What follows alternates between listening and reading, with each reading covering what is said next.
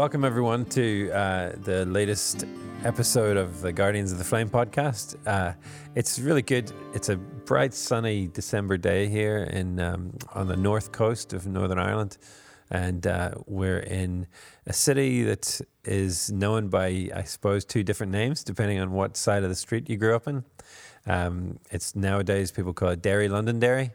Um, and so I'll probably have to keep calling it that the whole way through, just so we don't offend uh, anyone listening. But um, it's a real privilege to interview. Where right now I'm going to interview James Greer, and then um, uh, and later on uh, Kathleen Gillespie um, and Anne Walker, and uh, it's. Um, I think these kind of conversations are just very, very special. I find them very moving. Uh, and I think you're going to find this conversation. It's trying to get to the scratch this behind the surface of what you see when you look.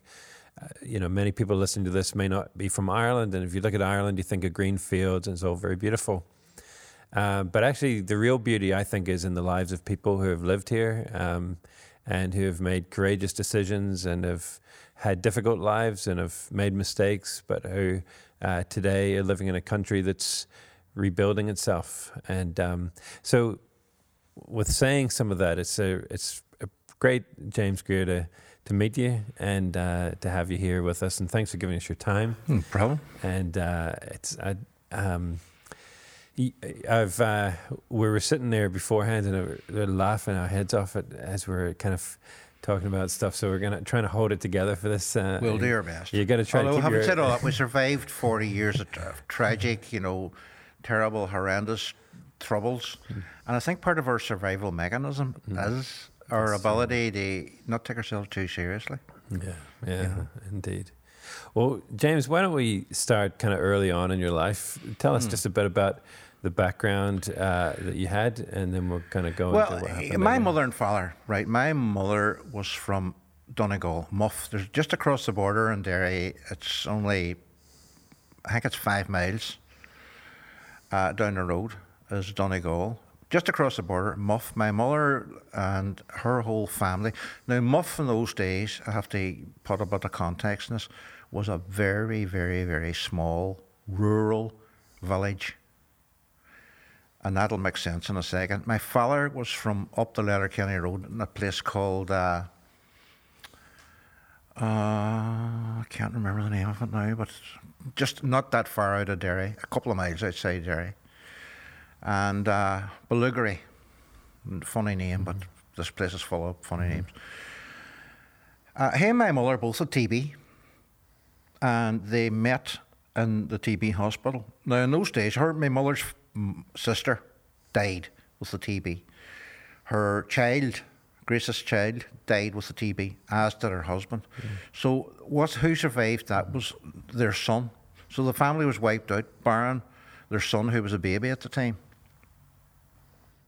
My mother got the TB and was put under. Basically, they were put under. I don't want to labour this too much, but it's important. Mm. It's context. They put under that hospital, and basically they die. You know, most of the people died. And my mother reckons her survival was down to her pouring her medicine out. Uh, it was like an old. It was an old army hospital, so it was Nissen huts. If you know what mm-hmm. Nissen huts mm-hmm. are, they're just rounded, mm-hmm. half round tin huts. And she poured her medicine out, and it actually took the paint off the Nissen hut. Mm. But my father was there as well. He was in the male ward, obviously. So he and I got there. He and I, he and she got together, and uh, they. Uh, fell in love, I suppose. They put it. So. I often think about this. You know, it was like wartime love. It was they weren't. Mm. They probably thought they weren't going to see another six months. You know what I mean? Mm-hmm. So it was that type of thing. My mother fell pregnant, and uh, you heard me saying she was from a rural village in uh, in a, a mm-hmm. Donegal mm-hmm. town uh, village.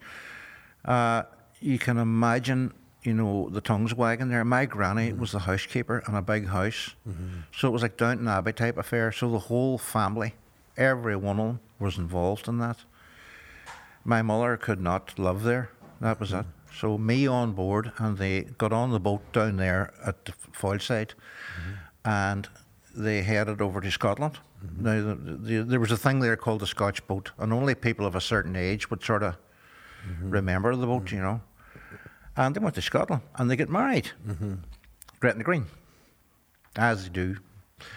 They left there and they headed down. They got on a train and they headed down. Now, they went to Bristol. I have no idea why they went to Bristol. No, I think they might have went to London first. Sorry, and because my father actually tried to get a job with British Rail, but he's colourblind and he didn't know he was colourblind, and uh, he didn't manage to get through that. They went to Bristol. He got a job, a good job, and my mother had a big three-story townhouse, and she used that, that was became her business. However, when I was three, when I was three, they actually came back here and took up residence at the church, the bottom of the hill here. So for, from where we're sitting now, it wouldn't be half a mile. And I was reared in that environment and a very, very, very religious. And my mother was a very religious person anyway, to the day she died. And I was reared in that environment, you know. Hmm. Now, when I the house that we lived in was an old converted stable. It was only two bedrooms, and I was about nine, I think. And my younger sisters, one was six, and the other one was five. And we left there and we moved to a place called Milltown, which, as a crow flies, would have been maybe another three quarters of a mile, maybe at the max. And it was a rural housing development. There was 38 houses. And I was saying earlier on to somebody that, you know, the, the top of one hill you had the church, then you went down the church brae, you went under the Glendermot Valley, and then you went up another called the Chapel Brae, and the Roman Catholic Church was at the mm-hmm. top of that brae. Mm-hmm. Now, me, uh, most boys at that time were footballers. I was not a footballer. Mm. But the guys that I knocked about with were from up at Chapel Brae neighbourhood. So I associated with them, you know, more than anybody else. And that was the way I grew up, you know what I mean? Until I was about, I'll say, you know, 15 maybe. And then I noticed, you know, it wasn't as if we purposely decided that we would go our separate ways. It was just that those friends were replaced by other friends, and it didn't happen in any malice or in any structured way that I can recall. It just happened. And uh, I started working, and I left school and became an apprentice. You know, I can remember the teacher coming to my mother and saying he wanted me to stay on at school and do exams and blah, blah, blah. And my mother chased him out of the house and said, You are clean crazy. This guy is going to be an apprentice and he's going to be uh, bringing a wage into the house. And that was a priority in those days. Uh, I started working as an apprentice joiner, which I didn't like. It. I wanted to be a mechanic of anything. And I was actually working on the RUC station. And I can remember, you know, down there as well. And my baptism, you've got to take a wee country boy, you know, who was only, it's only three miles from where I was, was the, the centre of Derry, but it was pretty rural. So there I was from that environment, you know, taken into a totally alien environment. Hmm. You know, where there was a lot of houses and people and hustle and bustle and bombs going off and one thing and another because the start of the Was troubles it, at that the early point. si- 70s, late 60s? I would say s- 1970, maybe, or you know, thereabouts. about. And uh, I was only a boy. In fact, it was 1970. I was 15. Uh, I was there, you know, and I'll tell you just, you know, it was one of the parts that we were working at. It was three stories high with a, it was a flat top. We used to go up there and watch the bombs going off, you mm. know, and that was, to me, it was f- fascinating and frightening in about equal measure. Mm. You know, and another thing that sticks in my mind, you know, and it's only something that I've really, you know, learned to appreciate the, the severity of it now mm. and the work that I do, that, you know, the tear gas would have been so bad in the Bogside that it was blowing, if the one was blowing in the right direction, we would actually be sent home. Because, you know, somebody would come out and say, right, that's it, can't work in this mm-hmm. environment. And what I didn't appreciate, you know, until I was much, much, much older, was that the people who lived on the Bogside. Now, not people who were rioting or anything. I'm talking about people, young mothers with children, mm. elderly people, blah blah, mm. were suffering. They were direct. Mm. They were on top of the trouble. Now we were, as a crow flies, maybe must have been the most a half a mile, but more than a quarter of a mile at least, anyway. From that, Can I ask a question about Yeah, th- sure. that time? So, uh, you know, the, f- uh, for those who are watching this who maybe not from Ireland, um, our conflict, kind of British, Irish, the British side see themselves usually as Protestants, the Irish side see themselves as Catholics. Um, um, would, did you have a strong sense of Britishness at the time and kind of God Save the Queen and all that kind of stuff? Uh, no, not really. My father, my father's mother, was from the Bogside. She was a Catholic, and my mother was from Muff, who did her lessons in Irish. wow. So, but she never really spoke it. Well, she spoke it. She used to do it when she was in a bad temper. She would speak Irish, but she never really did it that much. But she was Protestant. She is a Protestant, aye. A Church of Ireland, and my father's Church of Ireland. Although my granny, as I say, Yeah. married my granddad, and as they would have said in those days, she turned. Hmm. You know, and that never she was never accepted back into that family. Hmm. So now me and a cousin of mine are actually doing research and trying to uh, find out a wee bit more about it because I always have cousins, you know, knocking about Derry way mm-hmm. Uh, that I had never heard tell of. Uh, so I, no, I wasn't brought up with that that that thing, and but yet and all, you know, in the late sixties, you know, Paisley was here, and the politics in Ireland, the politics in the world, if you look at it broadly, but the politics in Ireland was certainly dictating that there was a lot of unrest and.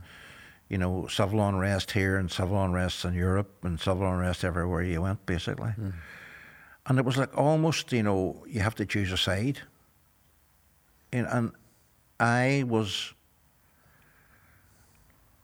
I have to take responsibility for myself, but at the same time, you know, I was forced down an avenue that, you know, if I look back on it now, maybe I wouldn't do it again. But having said all that, the choices were made and the things that happened happened. And uh, the UDA was just becoming, in fact, the UDA wasn't even the UDA. I don't know if you're aware of this or not, but it was born in Belfast up the Shankill Road, mm. and it was the Woodvale Defence Association. And then other places, you know, like the, the, the Newtownards Road would have the Newtownards Road Defence Association mm-hmm. and such and such Defence Association. And then somebody said, why don't we just call it the Ulster Defence mm. Association? So that was where the UDA came from. Mm. And uh, they were actually, the housing estate across the road from here is commonly known, there's no such place, by the way, as Irish Street, but it's commonly known as Irish Street. And uh, the barricades were the thing at the time, and the whole dairy side had been closed off and barricaded, and here was the same. And I there was no real. People thought they were protecting the area, you know, and that was all right. And my friends had all joined the UDA at that point, and I didn't. And uh, so I was still working as a joiner, as an apprentice, and I went away and joined the army.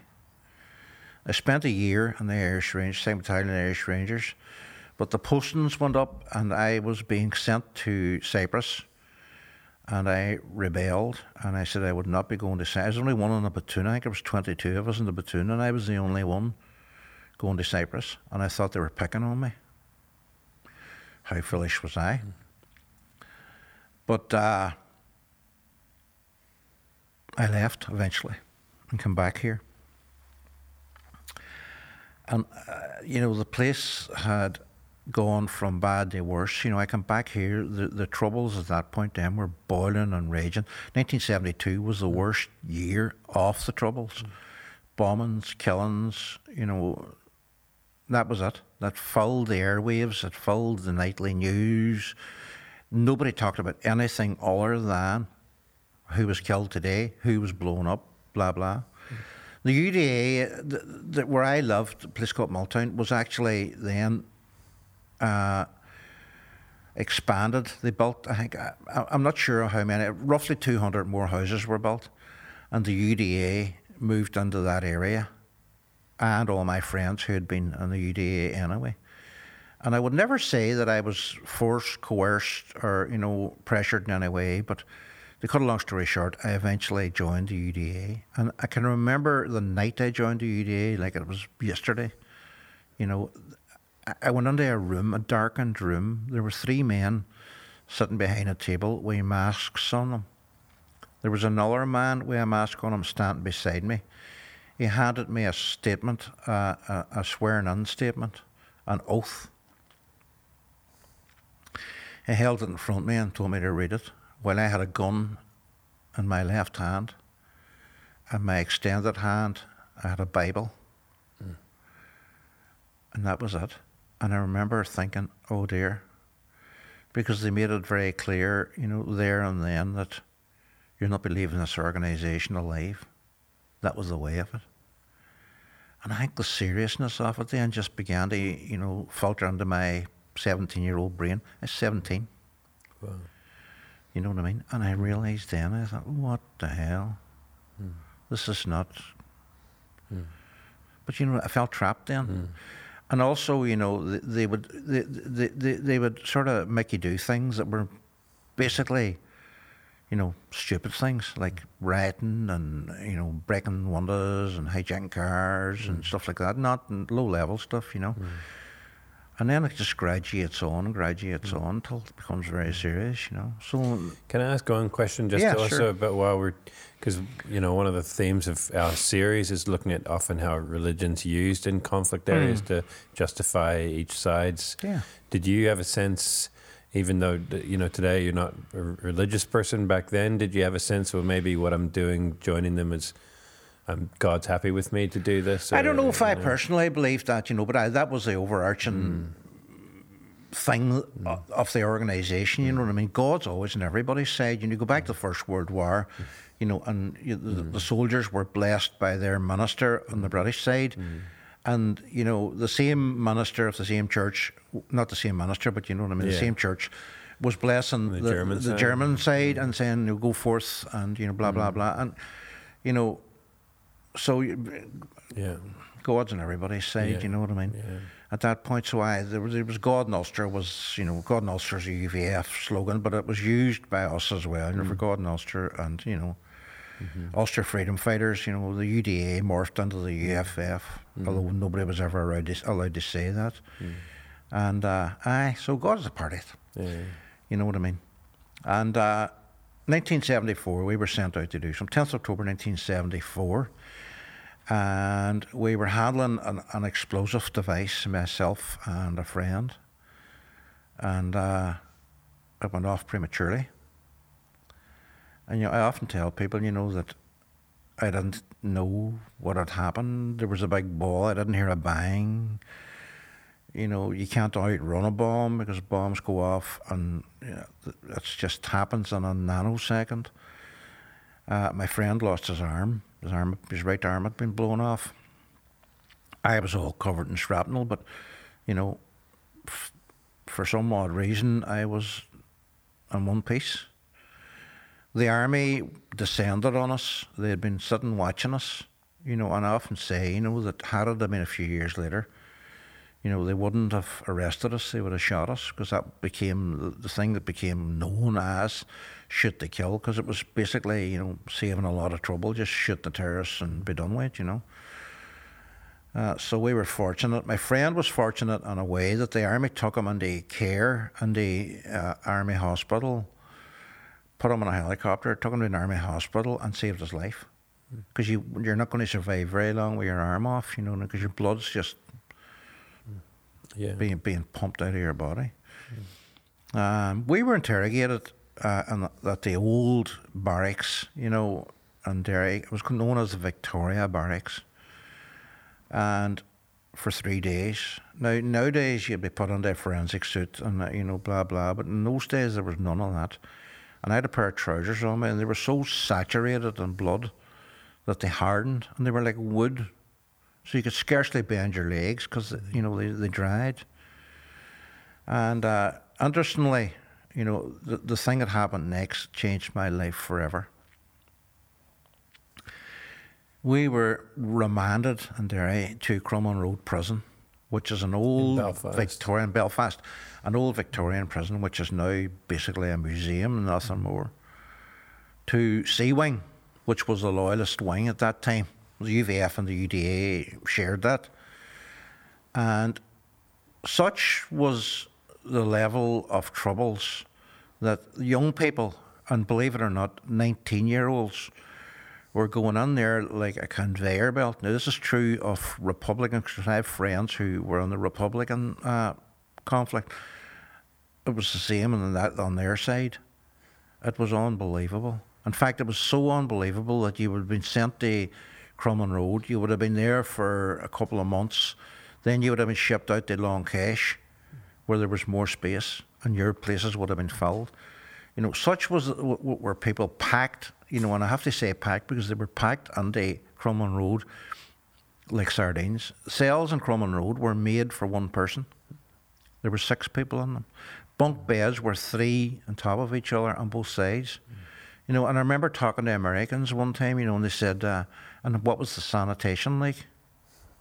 And they were in disbelief when I said it was a bucket in the corner and a jug of water. And from a half past eight at night until a half past eight in the morning, that was it. Um, but the thing that changed my life happened there, and, I'm not sure. You know, I'm thinking it might have been around the start of December. I met this guy. We'll call him Fred, and uh, you were not allowed under any circumstances to talk to anybody about why you were there. And the reason for that was that the army, the, the British uh, forces, would stick in spies. You know, and you could say to me, ah, well, I'm from Armagh. Sure, I don't know if you're from Armagh. I just know you fr- from seeing you, you know.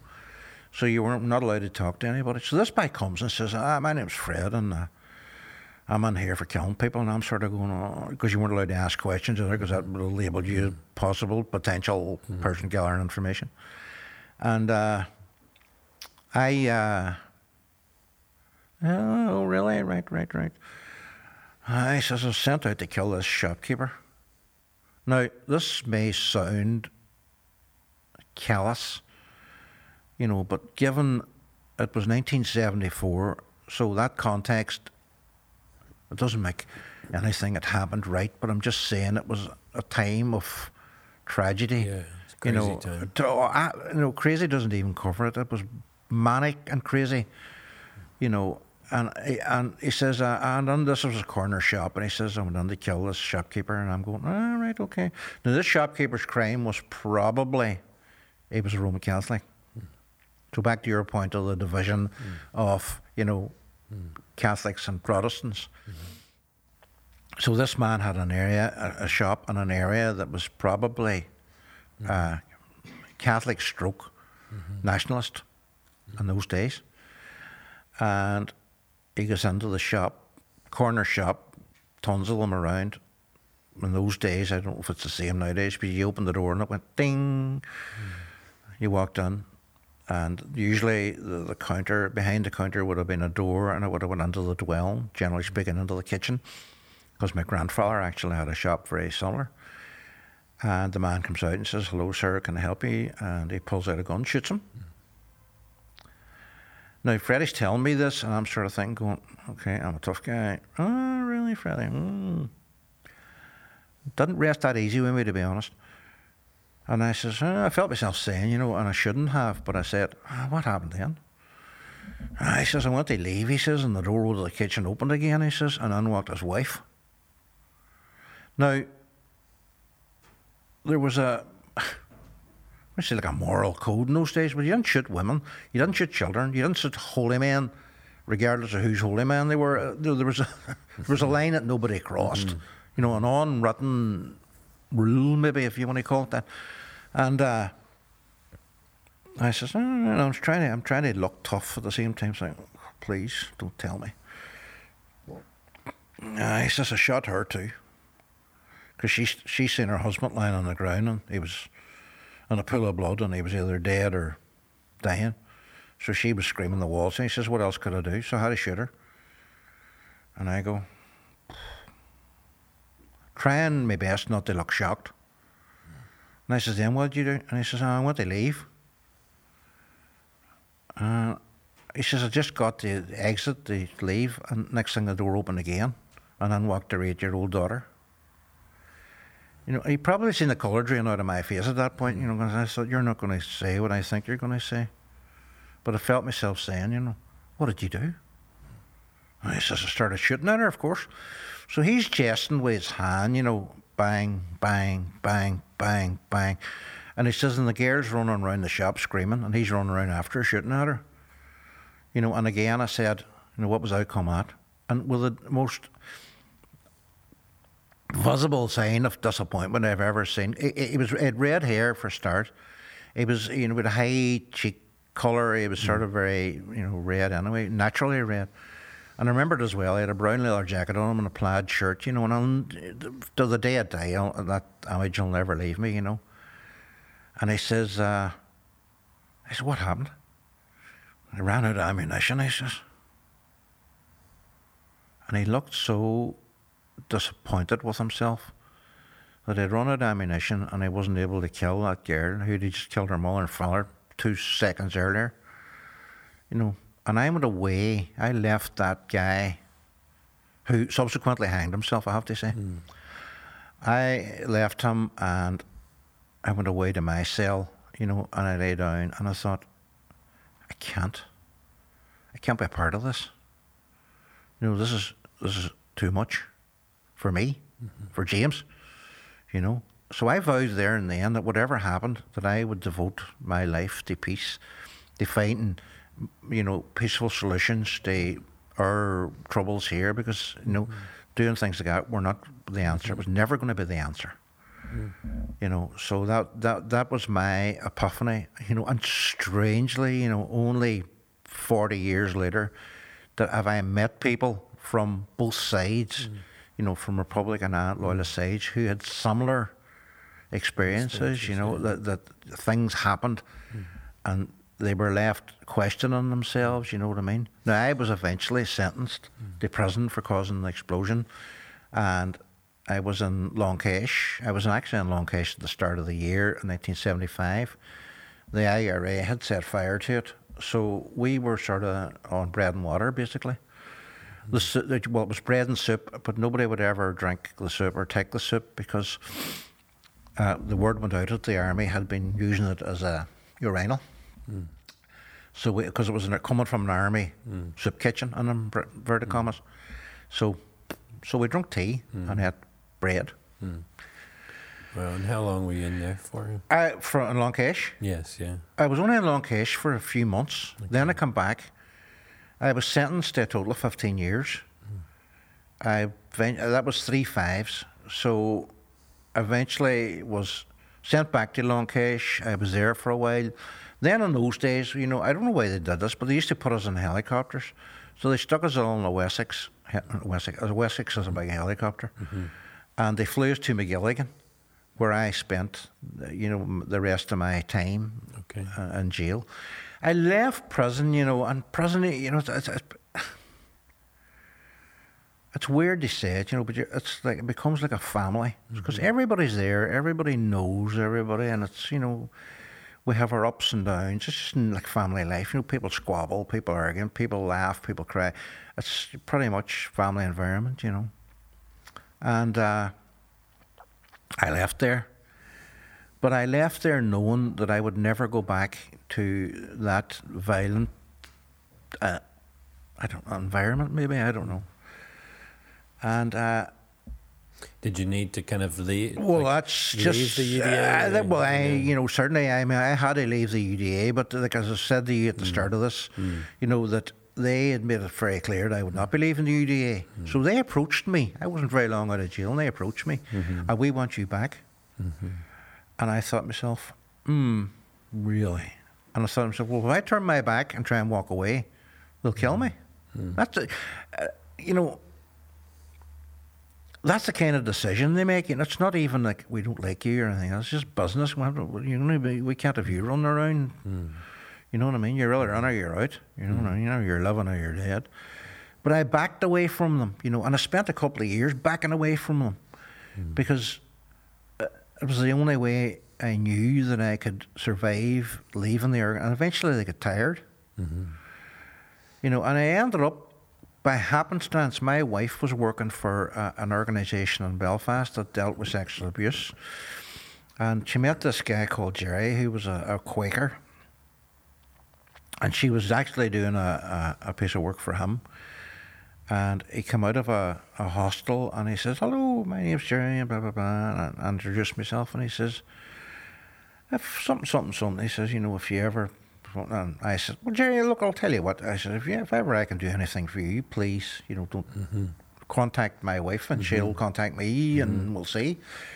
And maybe a week later, I get a phone call and he says, look, I mean, you were saying you're this and that and the other thing. And as, uh, you know, as, as I've said in the past, you know, that Quakers were great people. Qua- Quakers are great people. They don't, they're, they're very, uh, unassuming, maybe, you mm. know what I mean? Like until I was, you know, and better equipped or better educated, I didn't realise that they went into the prisons, that they did a lot of work behind the scenes with families, you know, and never really, you know, wanted any credit for it. They, they, they just went about their work and did it. And I was very attracted to that. So I started out working uh, uh, with him on a, on a holiday project, but eventually, and you may have heard of this and you may not, there's a thing called QPEP. Have you heard tell of it? No. It's a Quaker Peace Education Project. Okay. And uh, I was on the ground floor of that. There was about, I would say, maybe eight of us, and we were based at Magee, uh, Magee University there in Derry. And I worked with him for about five years. And what we were doing, because he, you know, in those early days, and this is 86 or something like that, again, don't go for times because I'm not great with times mm-hmm. or uh, mm-hmm. dates. But I worked with him for five years, you know, at working in schools mm-hmm. with young people, you know, and I learned a hell of a lot, you know, from that man. And it sort of equipped me for working with other organisations. Now, sadly, that guy died actually with cancer. But I then went on to other organisations, you know, and eventually, you know, I bounced about between half a dozen different, you know, organisations. And eventually, uh, a guy who's a musician here in Derry rings me up, a man called Roy Buckle, and he says, uh, James, there's an American lady in town here and she wants to speak to you. My first thought was, how does she know she wants to speak to me? She's just come here from America, you know. So obviously he'd had a conversation. I thought Greer would be an interesting guy for you to speak to, you know. And uh, I said, no, I'll not be talking to her. I don't like Americans. They come here and they're just going to solve all our problems in the first 10 minutes, you know. 40 years, oh, give me 10 minutes and I'll do it. that type of affair, you know. But Roy, I put my phone down on Roy ignorantly, or, you know, rudely. And Roy says, uh, he phones me back and he says, look, you just meet her and talk to her for a few minutes. He says, not going to kill you, is it? And I says, right. And I says, well, she wants to come and see me. She can come. I'm not going to meet her. She can come to my house. I didn't realise at that point, you know, and this is sort of hilarious and serious at the same time. She is the worst driver I have ever met in my entire life. She came to my house and she crashed her car in a pretty serious accident. Now, she and I became the best of friends. In fact, I was just talking to her the day before yesterday. And, uh, but uh, her introducing me to what was known as the uh, uh, we we carried your secrets was the program that we were in and the overall the overarching thing and that was uh, theatre of witness. Now, she had been involved for years and years and years in the States. In fact, in the States and, and various countries throughout the world, uh, working with people in conflict and, you know, allowing them, not, well, maybe not even conflict, but people in stressful situations. Like she worked with lifers in the Pennsylvania State Penitentiary. Like life, and I mean life as in full term life. You know, and she showed me some of her work, you know, and it was just compelling, I suppose, is the only She's word. letting people tell their stories. She was allowing people, you know, and what she used to say was, you know, you have to understand here that, that there's medicine in those stories. Now, the medicine is, you know, good for the person telling the story, definitely. you know. But it also, you know, it's healing for the people who are witnessing the story, you know. So and uh, theatre is in the title, but it's not overly theatrical. You know, uh, you might be on a stage, but like the theatrical input is pretty minimal. You know, and she does that on purpose. She doesn't mm. want because what she thinks is people will focus on the theatrical end of it, and mm. there's may you may lose, mm. you know, something in the in, in that production. And it was that was that was another you know life change because I told that woman, like I had you know been married, mm-hmm. I had never told my wife any of my stuff. I had two children. I had never told them. I had a massive circle of friends and family, and I had never told anyone. No, I don't know why. Like you know, and you, uh, you find this all the time that people like me don't tell anybody, and It felt like a secret, kind of. aye, and do you believe it or not? That's you know. You're gonna you're, you're mm. hitting on what what the thing was. It was mm. you're, we carried your secrets, and that mm. actually came from a girl who was part of the, our our thing was was, was you know older. There was two generations, so it was cross generational. And one of the younger ones, like she was only I don't know, she was only twenty or something, you know, and she was discussing, you know, that people of her generation were burdened by the past, and as much as they knew things had happened, like this young girl's father was a police officer in uh, Omagh, you know, during that horrific explosion where Okay. where those people were killed, you know, and she wasn't permitted to uh, discuss it or air it or anything else, you know, and that was bent up inside her, you know. And she come out one day, and I was we were just talking. They were talking to another guy about the thing that the other day. There, just and you know, she said, she sort of blurted out, you know, do you realise we have carried your secrets since we were young? Hmm. And Teya picked up on that, you know, being the, the woman's a genius, like, hmm. picked up on it straight away, and she christened, hmm. you know, or she entitled the work that we were doing or that particular project. Uh, we carried your secrets. Wow. So telling your story became like medicine, is the way you Well, she described didn't. it. She didn't like you saying that, you know. and uh, the young, one of the young guys who was one of the, the, the younger generation, and that his father was a Sinn Féin councillor who had been actually killed, assassinated by my organisation, you know. And I remember him sitting saying one day to her, like, and she didn't particularly think this was. Well, he said, "Look," he says, "I've been on therapy since I was a child, since my father was killed." He says, "And this is the best therapy I have ever had. You know, and what myself and Anne, who you'll probably mm. speak to, mm. would often say is, you know, there's no substitute for the truth. You mm. know, you can't. People know authenticity when they see it, you know, and they know, you know, BS mm. when they say it. They mm. know lies. You can't, mm. you can't get away with lies for very, very long. My mother used to say, you know, you know, you lie so long, you need a good memory, you know, and that's true. And uh, so uh, the authenticity of what you're doing or the value of what you're doing is coming out in your voice. And that in itself, I think, is part of that healing process. Like the audiences, I can remember, you know, when we were getting prepared to do I actually thought she was writing the book at the start. You know what I mean? So I, I'm being interviewed by her for weeks on end. And then one fine day she says, "Oh uh, yes, James." Mm-hmm, mm-hmm. And she said, "You know what? I told her things like, and she says, I actually shook as I was telling her because I had never told anyone." And uh, she said, uh, "When I get you on the stage," and I went, "On the stage? You crazy? I'm going to be on the stage." But what she actually said was, "You know, I want people on the stage who the last thing they ever want to do is be on the stage." Mm. Mm. And that's but that was the people she got, and she got six people. You know, she mm. interviewed for my part. She interviewed I think she had forty-two people or something. Wow. So it was the same for everybody. So she didn't just go and grab the first six people she found. You know, she must have interviewed hundreds of people. You know what I mean? And she, that was her. Thora would not even begin to describe it. You know what I mean? I wonder, uh, James. We, we had a couple of interviews um, in the last couple of days, and one of the themes coming up was about memories and remembering, and what's the best, what's the best way to heal a society. Even talking about, we were talking about places like Bosnia, where the, the Srebrenica massacre was, and other massacres and things, and and and of course Northern Ireland. And Hmm. what's it? You know, one one way to deal with the past is war criminals. You know, The Hague, put them in front of a court. Another way is South Africa, the Truth and Reconciliation Commission.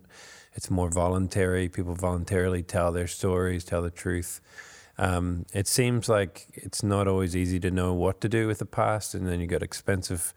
You know, you've got the Bloody Sunday Tribunal here, which you know was certainly necessary, but there's so many things that happened during our conflict, and where do you start? What's your feeling about the past, and as a society, how do we? I move think on? you know. I think uh, people holding on to the past. And you know, I often say this. You know, that the last Japanese soldier emerged from uh, a jungle in 1976. Now everybody knew he was in that jungle, but they couldn't find him.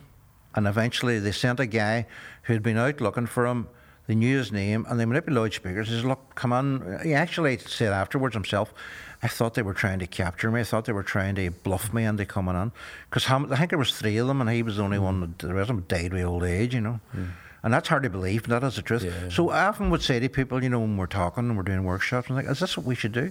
Hmm. Should we carry on? You know, you know, should the, you know the war in Europe be still raging?" Hmm.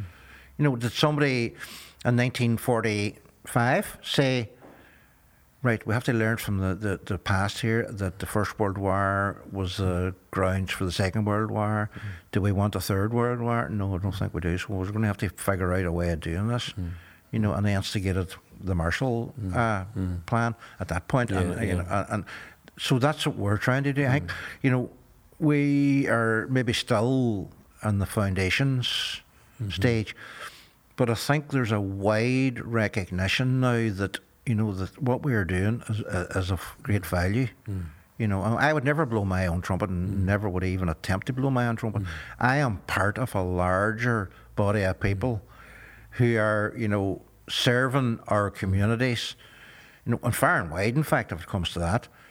But you know, serving our communities by sharing our experiences. You know, like we talked about forgiveness earlier on. Mm-hmm. Forgiveness for me is, you know, it's a religious thing, and I do believe anyway. Hmm. You know, but how do you forgive? When do you forgive? You know, or, hmm. like if you took my pencil, I would hmm. say, "Ah, "Don't worry about it. It's only a pencil." You know, if you killed my family, I might think it slightly differently. So what I often say is, instead of forgiveness, you know, is try and understand. Try and look at the other person and say, what, what what was going on there? You know, mm. Wa- was it mm. you know uh, forgive like forgiveness? If you mm. think about forgiveness, you know, it's a massive, massive, massive Yeah. thing, and I- uh, and it's, it's a standalone subject. You know, and it can, as a word, mean lots of different things to different of people. course it does. You know, It's hard to define. I think what you're describing is empathy, is putting yourself in someone else's shoes. Yeah. Um, did do you ever, when you reflect back, like you were, like we interview people who were victims during the troubles or Mm. in other conflicts, and people who were former combatants. Mm. Um, did you do you ever ever sense that in some ways you were a victim? Uh, you know, in that sense, or did it, the whole you know, society were victimized? That, that, yeah. I think society, you know, our Mm. general, you know, society were victims. I think you know, me at 18, 17, when I signed up, I was 17 years old. Was I a victim? Was I a boy soldier? People going, they, they know, they go to Rwanda and say, "Oh, they're boy soldiers." All right, we were, I think we were boy soldiers. Mm. I remember being handed a gun and not knowing what end it was up. Hmm. Do you know what I mean? And I, hmm. I do believe, you know, and I, I know a lot of people don't like, they don't like the idea that hmm. you know, we would regard ourselves as victims. Yeah. But at the same time, how do you like? I know I was a combatant. You know, I know it's complicated. Yeah. You know what I mean? Pardon me, but if you if you want to try and understand, you know, me and two thousand other young people who were through the process as victims or combatants or both. Yeah. Um, I um, just when you look at, at uh, this country today, you're describing events that happened in the early '70s when yeah, Derry was definitely probably uh, prob- maybe the worst affected big, certainly big town of during the Troubles, and um, and it's healing. It's it's a it's a beautiful city now. Really, when you walk around, um, of course, there's still challenges. Um, do you kind of have hope? Do you feel like we can move on, or do you feel like there's still underlying issues that could just kind of like a, a you know explode again? Right. Well, that's there's sort of three points there. Hmm. Uh, optimism. I do feel optimism. I do, you know, now see some ownership of Derry hmm. for for for me, and I think there's a lot of people, you know, showing that. I say civic pride, but I'm going to say that you know there's an ownership of Derry, you know, and there's been a hmm. lot of work has happened in Derry behind the scenes to make that happen. Mm-hmm. You know, for people like me to own my whatever I own a Derry, mm-hmm. but I talk about Derry now with great passion. Mm. You know, and the history. You know, and I could sit here now and talk for another week about the mm-hmm. history of Derry, but we have one of the richest histories of any city in the world. In all seriousness, and how it actually affected the world. Mm. Like the cathedral was the first Anglican mm. cathedral built after the Reformation. No, do people know that? I doubt it very much. You know what I mean? I'm talking about St. St. Columb's Cathedral, by the way. Uh, so I, you know, and own, taking ownership of that, you know, is important, and it's healing. You know, and I think young people have a better grasp or a better understanding maybe than the mm. young people now. I don't think take anything at face value. You know, my father would have held a newspaper up and, and let you look at it and say, "Look, look at that. That's in black and white. You're going to argue with that? That's a, mm-hmm. that's a gospel. Mm, mm. Bible on one hand. What's the difference? Yeah. This is the truth. Yeah, newspaper was seen as You know. absolute oh, truth. Well, it come yeah. out in it. it mm. you know, his notion was what can't speak, can't lie, you know, mm. type mm. affair, you know. Yeah. Um, well, I think you've touched on some really great stuff that I, th- I think is really fascinating. I love hearing you talk about the power of stories and how being able to speak the truth and not hold into it, not hold your secrets, as you were saying. Um, I, I think your journey is inspiring of meeting people who, um, like the the Quaker guy you met, yeah, uh, it seems like your life has been, you've kind of met these key people at times that have kind of been able to draw you on a journey. You know, You And know- now you're one of those people who's doing it for other people. Well, people. you know, what I would say is, you know, uh, that I have had a very, like, I didn't have a job, no, get up and go to a job, 95, for 30 years and hate every day. I've had one of the most interesting existence that I, uh, that I know about. You know, it wasn't all good, but it wasn't all bad. But I'll tell you what, it was a journey, you know, and a, a journey that I don't know if I would change that much of it, to tell you the truth, because where I am now, you know, all the things that happened in the past have steered me towards where I am sitting here now talking to you, you know what I mean? And I think that's important in itself. You know, and if I can affect, change, touch, inspire other people, that can only be good in my mind. Yeah. Um, maybe uh, just finish because we're going to be also, I'm not sure what order we're going to release some of these interviews, but Yeah. um, we'll also be interviewing Kathleen and Anne. And I know you're the friends of yours. And uh, what's the friendship with them meant to you? Well, you know, when I It's hard because first they're in the back of the room there. So Uh, well, I'll and- try and be as honest as I possibly can. You know, Anne and I, you know, in all honesty, had had very, very similar paths. Mm. you know, you know, being in the IRA. I hadn't been in the IRA. I was a quartermaster in the UDA. Turns out Anne was a quartermaster in the IRA, and she'll tell you about all that herself. I don't have to tell you about that. But I think our similarities, you know, have brought us close. Our understanding, you know, like I talk to guys that people that were inside, for instance, and people who were in organisations, are part of a part of a club mm. that you can't join and you can't leave. Mm.